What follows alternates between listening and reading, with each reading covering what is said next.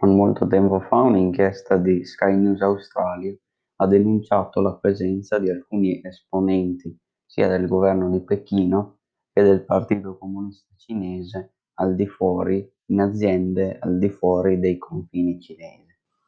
E questa è la prova che dimostra come la Repubblica Popolare sta cercando di estendere la sua sfera di influenza sul resto del mondo e al di fuori dei confini cinesi. Proprio per questo motivo, infatti, l'Europa, e non solo, ma anche l'Occidente, sta cercando di capire come può difendersi da queste infiltrazioni che molto spesso non sono nemmeno illegali. Oggi infatti vorrei parlare proprio di, questo, di questa questione di come il Partito Comunista Cinese si infiltra all'interno di partiti e industrie occidentali. Vediamo come.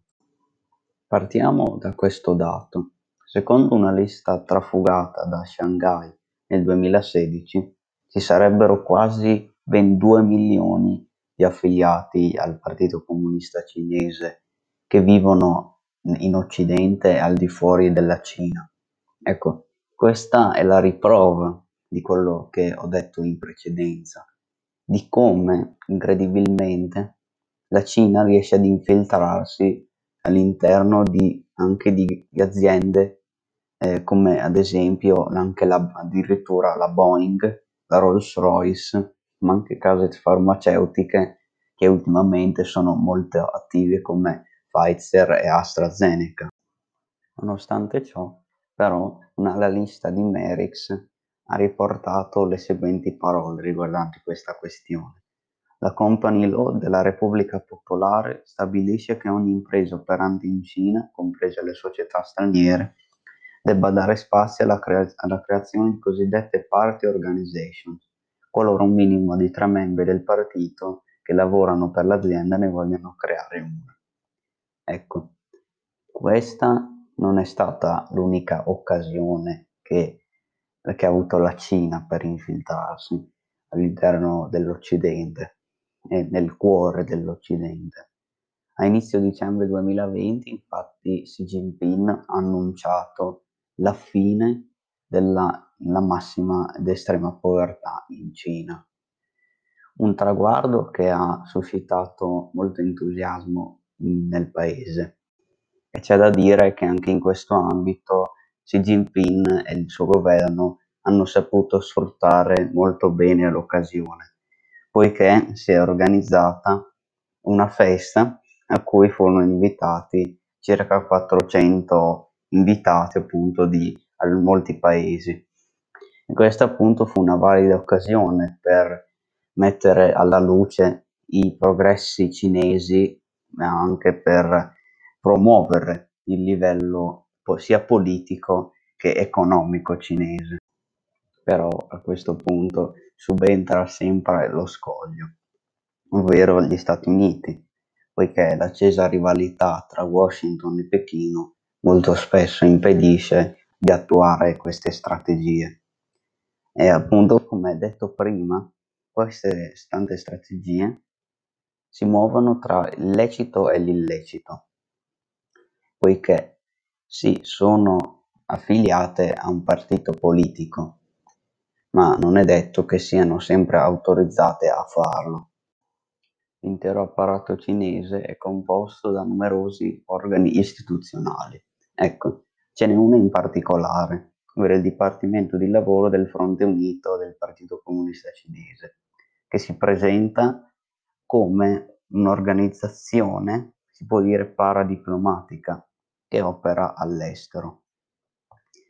Però qui subentra la bugia, ecco, si può dire, del nostro caro Xi Jinping, poiché fin dall'inizio del suo mandato Xi Jinping ha riferito e ha ripetuto più volte che la Cina non vuole interferire su alcuna attività dell'Occidente, ma la realtà è ben più complessa, come ho già spiegato poiché gli interessi del partito sono ben più alti e ben più complessi. Però l'obiettivo del partito non è quella di diffu- della diffusione del comunismo, ma eh, davvero, il vero obiettivo è quello di promuovere il, il movimento industriale ed economico della Cina, la divulgazione delle idee cinesi, quindi è, è di fatto per gli stati democratici, soprattutto ad esempio l'Unione Europea e gli Stati Uniti, una vera e propria minaccia. Infatti, secondo molti, il migliore tentativo per l'Unione Europea per migliorare questa situazione è quello di cambiare l'approccio verso la Repubblica Popolare. Per Poggetti la ricetta per una migliore autodifesa prevede tre principi semplicissimi, ecco si può dire. Il primo riguarda una migliore conoscenza della Repubblica Popolare sotto il punto di vista delle intenzioni. Il secondo prevede invece una promozione della trasparenza attraverso regole che impongano pratiche di due diligenza e disclosura dei propri rapporti con enti legati al Partito Stato cinese.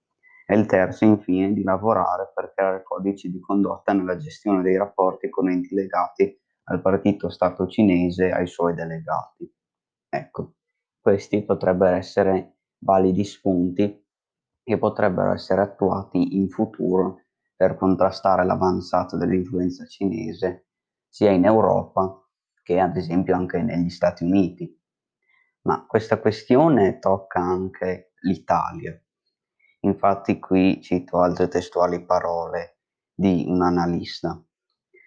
Ingenuità e mancanza di consapevolezza sono complici del fatto che nei nostri paesi la conoscenza del sistema politico cinese del Partito Comunista sono ancora relegate a piccoli gruppi di esperti e sono ancora quindi fonte di vulnerabilità per il paese. Ecco, questa è la chiara dimostrazione di come questa questione tocca in prima persona anche il nostro paese. Beh, qual è la conclusione? Beh, la conclusione è semplicemente una, che noi siamo attualmente impossibilitati nel contrastare la l'aura di influenza del Partito Comunista Cinese e della Cina in generale.